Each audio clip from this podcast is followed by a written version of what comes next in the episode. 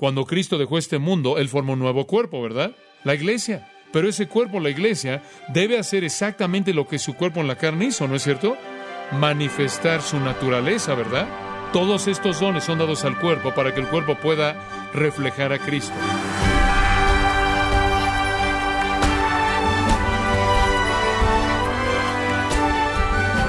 Le damos la bienvenida a esta edición de su programa Gracias a vosotros con el pastor John MacArthur. En un reloj mecánico suizo, cualquier pequeño engranaje o pieza que no funcione correctamente afecta la unidad completa. Como se compara esta analogía a los miembros de la Iglesia? Bueno, hoy John MacArthur nos mostrará cómo el conocer nuestros dones espirituales nos ayuda a funcionar correctamente en el cuerpo de Cristo. Parte de la serie La dinámica del cuerpo, aquí en gracia a vosotros. Cristo se reveló a sí mismo en primer lugar en un cuerpo humano, mediante el cual todos sus atributos fueron manifiestos. Y Él tiene un nuevo cuerpo el día de hoy debido a que su cuerpo humano ya está en la gloria. Su nuevo cuerpo es la iglesia, un cuerpo espiritual.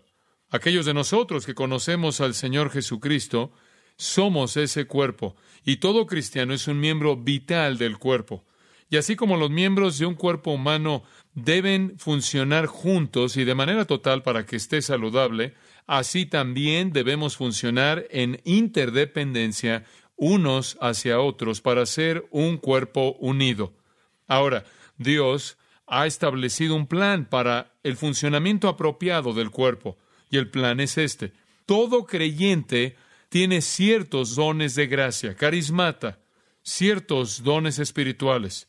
Y estos dones del Espíritu Santo, estos dones que el Espíritu le da a un creyente y después ministra a través de ese don al resto del cuerpo, de tal manera que sus dones no son tanto para usted como lo son para otros miembros del cuerpo de Cristo.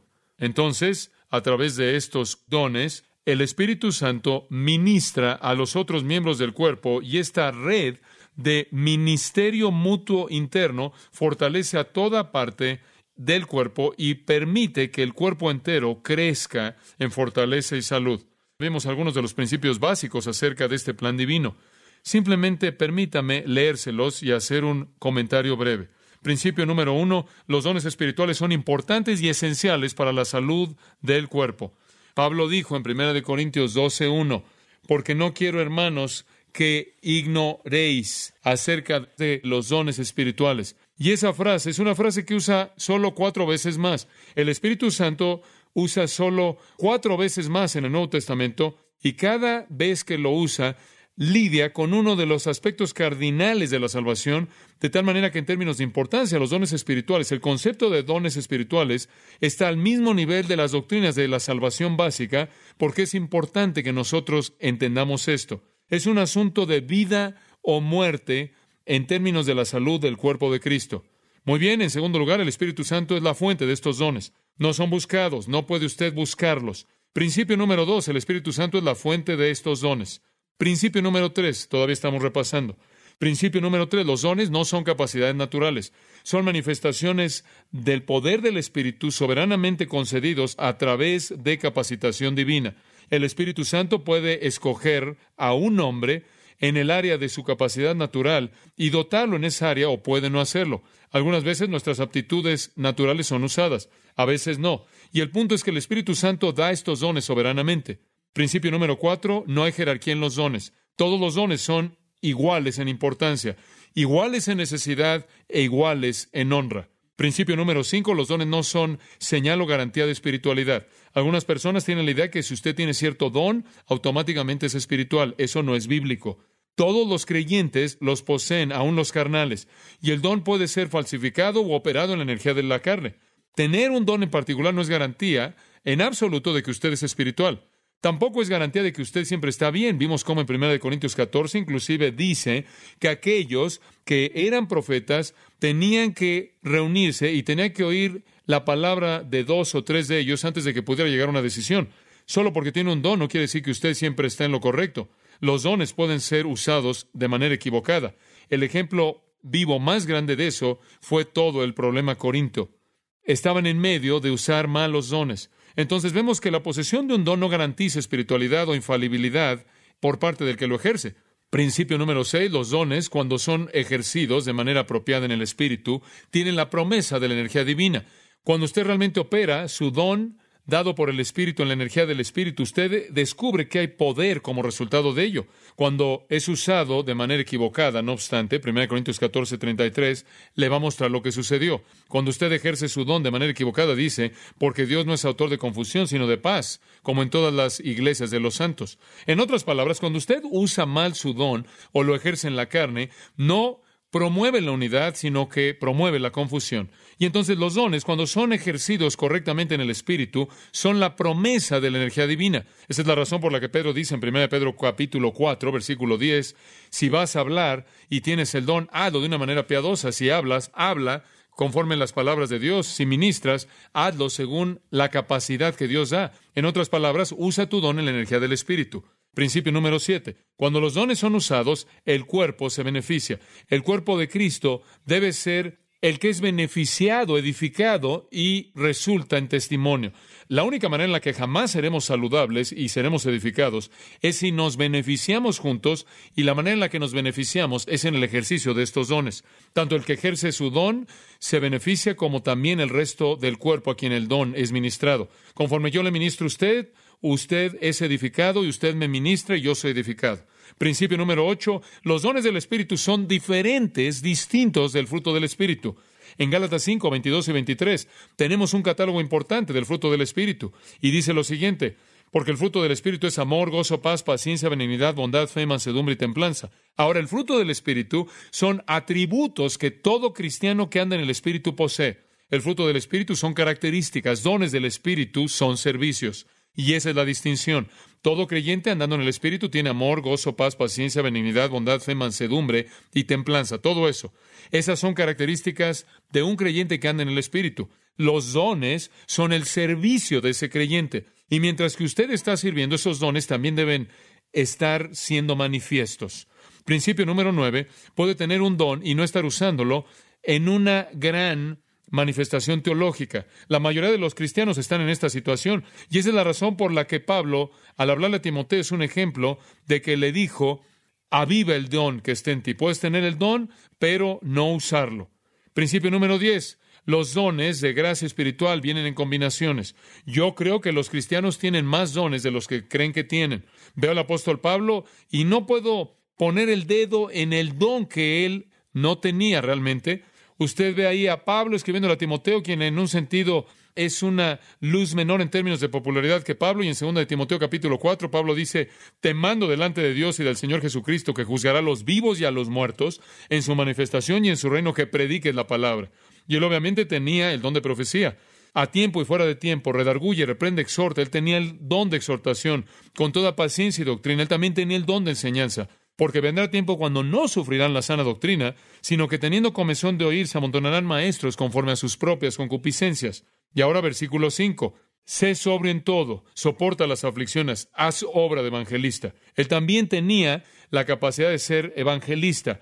Cumple tu ministerio. Entonces, evidentemente, Timoteo tenía una combinación de muchas cosas, y eso es simplemente una ilustración. Ahí tiene usted diez principios básicos acerca de los dones espirituales. Voy a dejarlo ahí y voy a dejar que usted busque esos versículos y dejar que el Espíritu de Dios sea su maestro. Ahora, queremos ver los dones de manera específica y quiero disculparme en este punto si usted no estuvo con nosotros en el pasado. Y queremos cubrir mucho material. Y debido a esto nos estamos saltando un repaso extenso.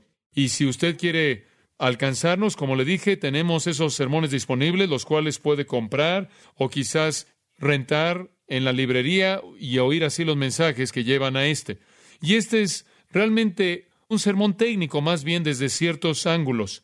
Muy bien, ahora llegamos a los dones espirituales y vamos a ver a estos dones de manera específica en esta noche y ver cómo es cada uno de ellos, para que usted pueda entender cuáles son sus dones, para que pueda operar sus dones en la energía del Espíritu, para que el cuerpo pueda ser saludable y para que nuestro testimonio pueda ser eficaz.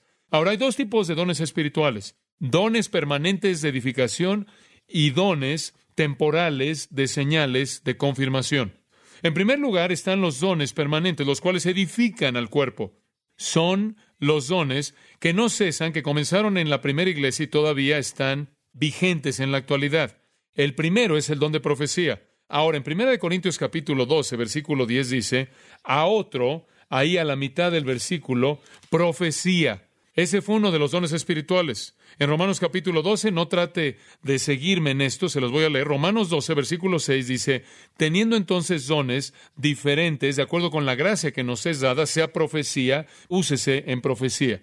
Uno de los dones, y el primero en la lista, el primer don permanente fue el don de profecía. Eso significa predicar, no significa predecir el futuro, no significa leer la bola de cristal. Es el don de predicación.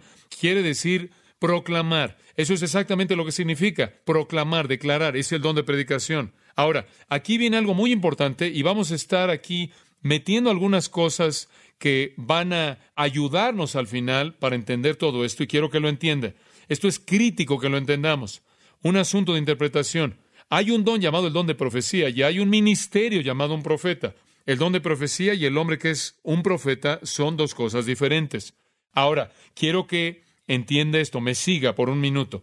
El don de profecía no debe ser confundido con el oficio o la responsabilidad de un profeta. Y le voy a explicar lo que quiero decir. 1 Corintios 12, 28 nos enseña la diferencia. En el versículo 10 del capítulo 12 dice que profecía es un don.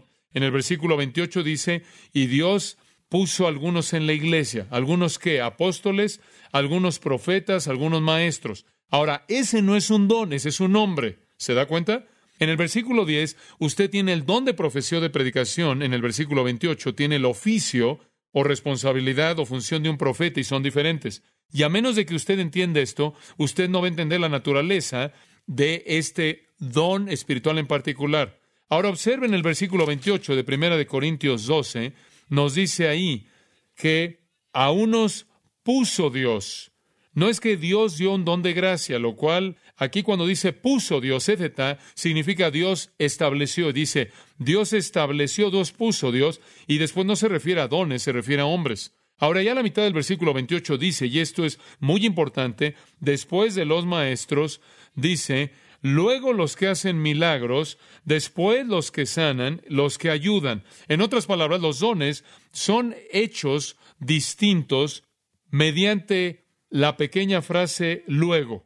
Aquí se hace una diferenciación de los dones mediante la pequeña frase luego o después.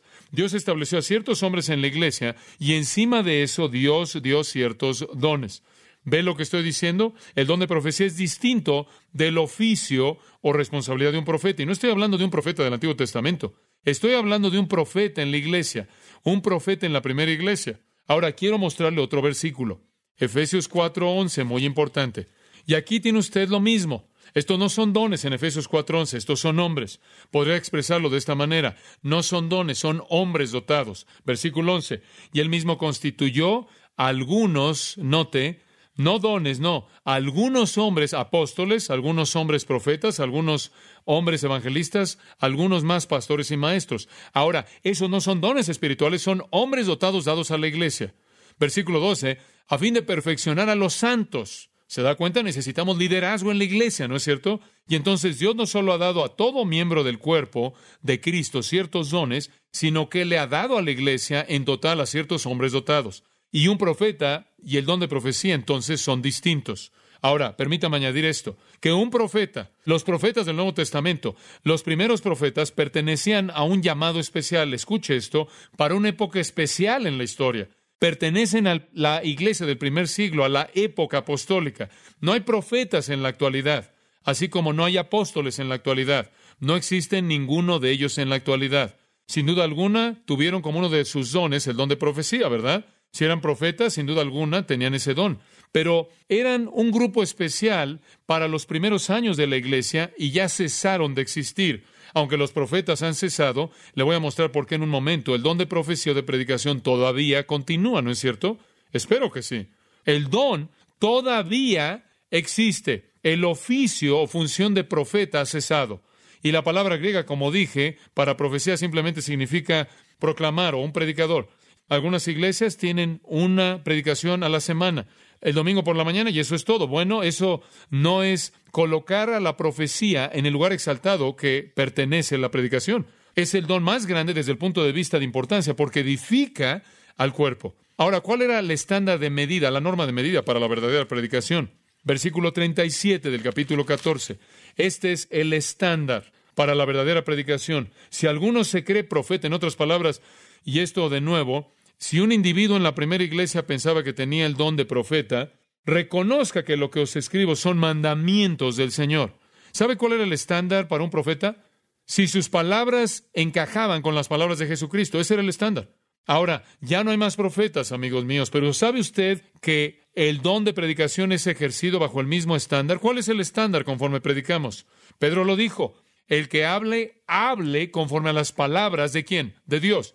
Nuestro estándar para la predicación es el mismo. Es el mismo. El estándar para la predicación no es la revista Time de Newsweek o la política. No es la filosofía de alguien o la evaluación de un libro de alguien.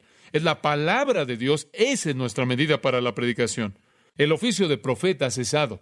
Ha cesado con la iglesia apostólica. El don de profecía continúa y el estándar son las palabras de Cristo y la palabra de Dios. Ese es el estándar. Y es interesante, creo que el verdadero predicador proclama la palabra en la energía del Espíritu. Ese es el verdadero predicador. Hay muchos falsos. Lo que también es interesante es el hecho que en la primera iglesia esto parece ser que el don estaba distribuido de manera amplia. Y simplemente tener el don de predicación no necesariamente significa que tienes que ejercerlo en un sermón formal, en absoluto. El don de predicación podría ser a los niños, podría ser a jóvenes, podría ser enseñar una clase de adultos, podría ser dos o tres o diez mil o lo que sea en medio.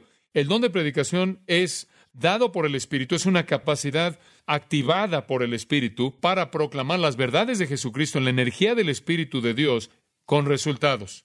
Y no tiene que ser ponerse de pie en un púlpito, puede ser en un grupo pequeño de cualquier edad. Ahora, algunos de ustedes tienen el don de predicación. Puede declarar su fe a alguien en la energía del Espíritu con resultados dados por Dios. Y puede estar sentándose y diciendo, bueno, me pongo tan nervioso. Le estoy tratando de decir la semana pasada, no importa cuáles son sus capacidades naturales o su falta de capacidad. Si usted tiene el don dado por el Espíritu de predicación y descubre que la palabra de Dios viene a través de usted con poder y penetra en los corazones de la gente, no importa qué tan grande o pequeño sea el grupo, ese es el don de predicación. Ahora permítame añadir un pensamiento.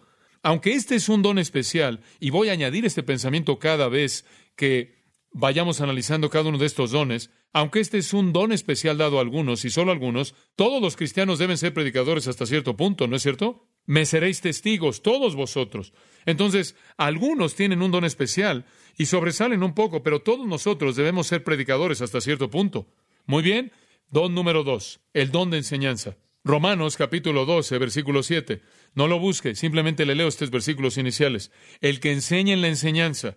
Otro don del Espíritu es el don de la enseñanza. Ahora, de nuevo, este don es distinto del maestro. Hay un don de enseñanza y también hay un maestro. Regrese a Primera de Corintios 12, 28 de nuevo. Y aún nos puso Dios en la iglesia, primeramente apóstoles, luego profetas, lo tercero, maestros. Efesios capítulo 4, versículo 11 dice lo mismo. Apóstoles, profetas, evangelistas, pastor, maestro. De nuevo, amigos míos, ahí hay una distinción entre el don de enseñanza y el oficio o posición de ser un maestro. Dice usted, bueno, espera un momento. ¿El oficio de enseñanza terminó? No terminó. La posición de enseñanza todavía existe, todavía funciona. Las únicas dos funciones. Dios ha establecido maestros, ¿no es cierto? Y estableció pastores y estableció evangelistas. Los únicos dos que de los que ya no tiene, que terminaron con la época apostólica, son los apóstoles y los profetas. Dices, muy bien, MacArthur, digo, ¿qué te da la libertad de hacer eso? ¿Cómo sabes que esos son los únicos dos que no existen?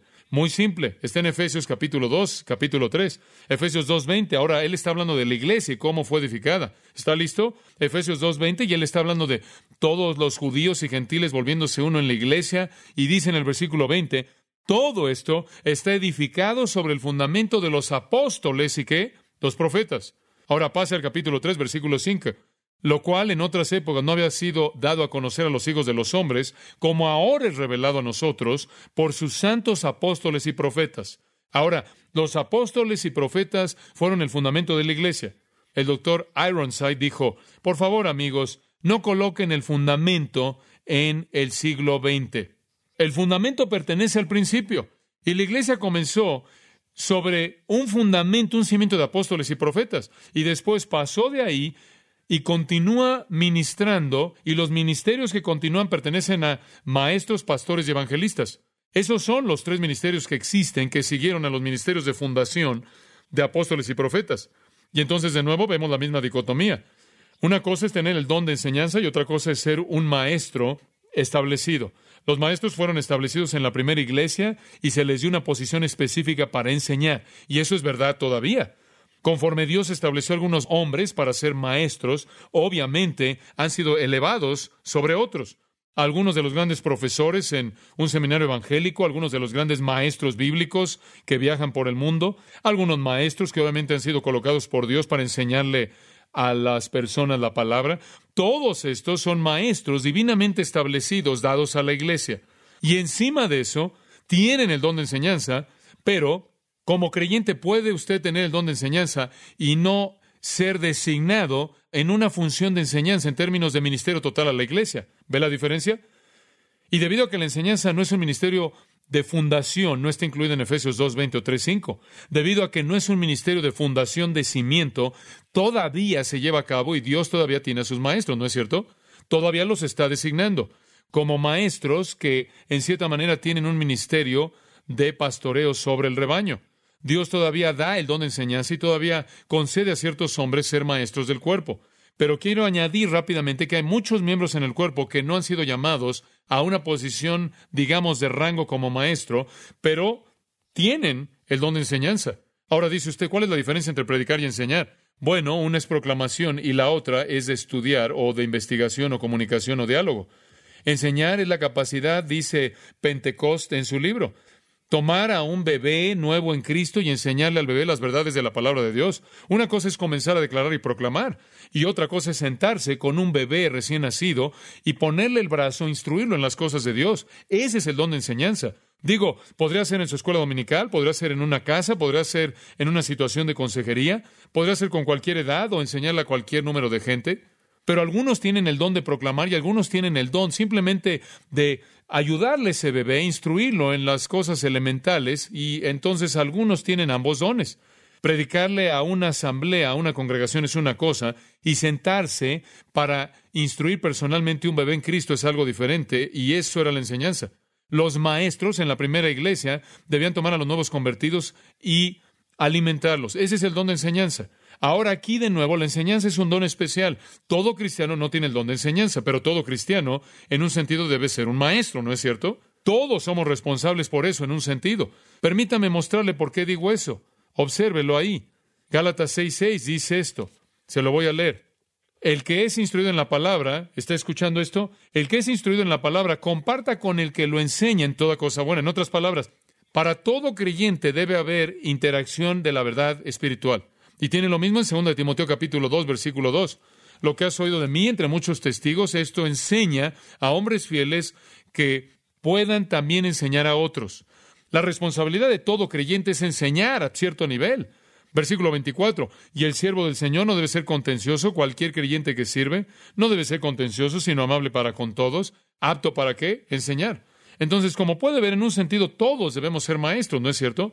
Sin embargo, aunque todos nosotros somos maestros, algunos de nosotros tenemos el don de enseñanza y algunos de nosotros sobresalen cuando tenemos la función o la posición de maestro.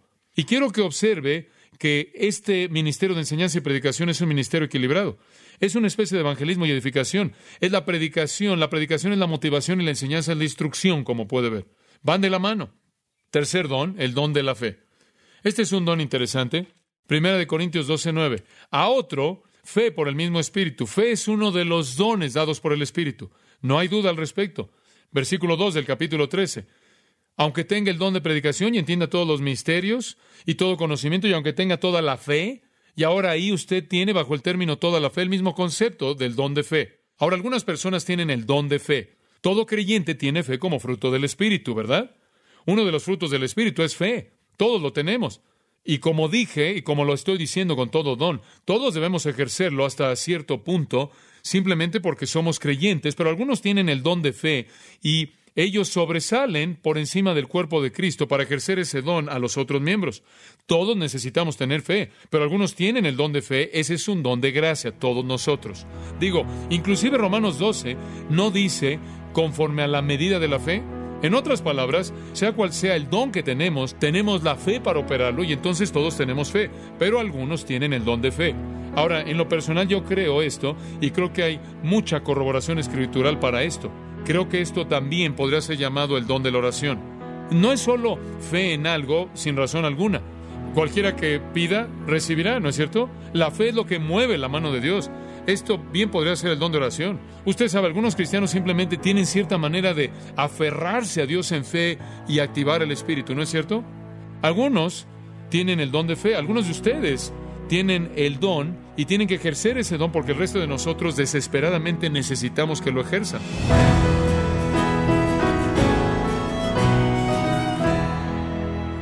Ha sido John MacArthur recordándonos que para tener una iglesia saludable, los dones espirituales deben ser ejercidos por cada creyente en amor. Es la serie La dinámica del cuerpo, en gracia a vosotros. Permítame leerle una carta que nos envió Carolina Sánchez, de California, y dice lo siguiente. Estimados hermanos, soy una creyente mexicana que radico en California, y me gusta empezar mi día escuchando gracia a vosotros para prepararme con la armadura de Dios todas las mañanas. Agradezco al Señor por su misericordia al darles ese amor por los creyentes y perdidos para instruirlos a través de este ministerio. Al pastor John MacArthur y sus excelentes colaboradores les deseo que el Señor continúe bendiciendo su hermoso trabajo y que este año nuevo derrame sus bendiciones en todos ustedes y sus familias. Por su atención a la presente, les agradezco profundamente. Carolina, un abrazo cariñoso de parte del equipo de Gracia a vosotros, invitando a los demás oyentes a que hagan lo mismo que usted y tomen unos momentos para escribirnos y decirnos cómo es que Dios está actuando en sus vidas cuando escuchan la palabra de Dios a través de gracia a vosotros. Si tiene alguna pregunta o desea conocer más de nuestro ministerio, como son todos los libros del pastor John MacArthur en español, o los sermones en CD, que también usted puede adquirir, escríbanos y por favor mencione la estación de radio por medio de la cual usted nos escucha en gracia a vosotros. Es importante conocer no solo el país y ciudad de donde usted nos escucha, sino también la radio. Para quienes contactan nuestro ministerio por primera vez, pueden solicitar una copia del mensaje de promoción sin costo alguno, un mensaje por oyente únicamente. Si usted vive en los Estados Unidos o Puerto Rico, escríbanos a Gracia Vosotros, P.O. Box 4000 Panorama City, California 91412. O puede escribirnos a través del siguiente correo electrónico radio arroba Queremos agradecerle su tiempo y sintonía en nombre de John MacArthur y del personal de este organismo e invitarle para que nos acompañe en la próxima edición y así juntos continuar desatando la verdad de Dios un versículo a la vez, en gracia a vosotros.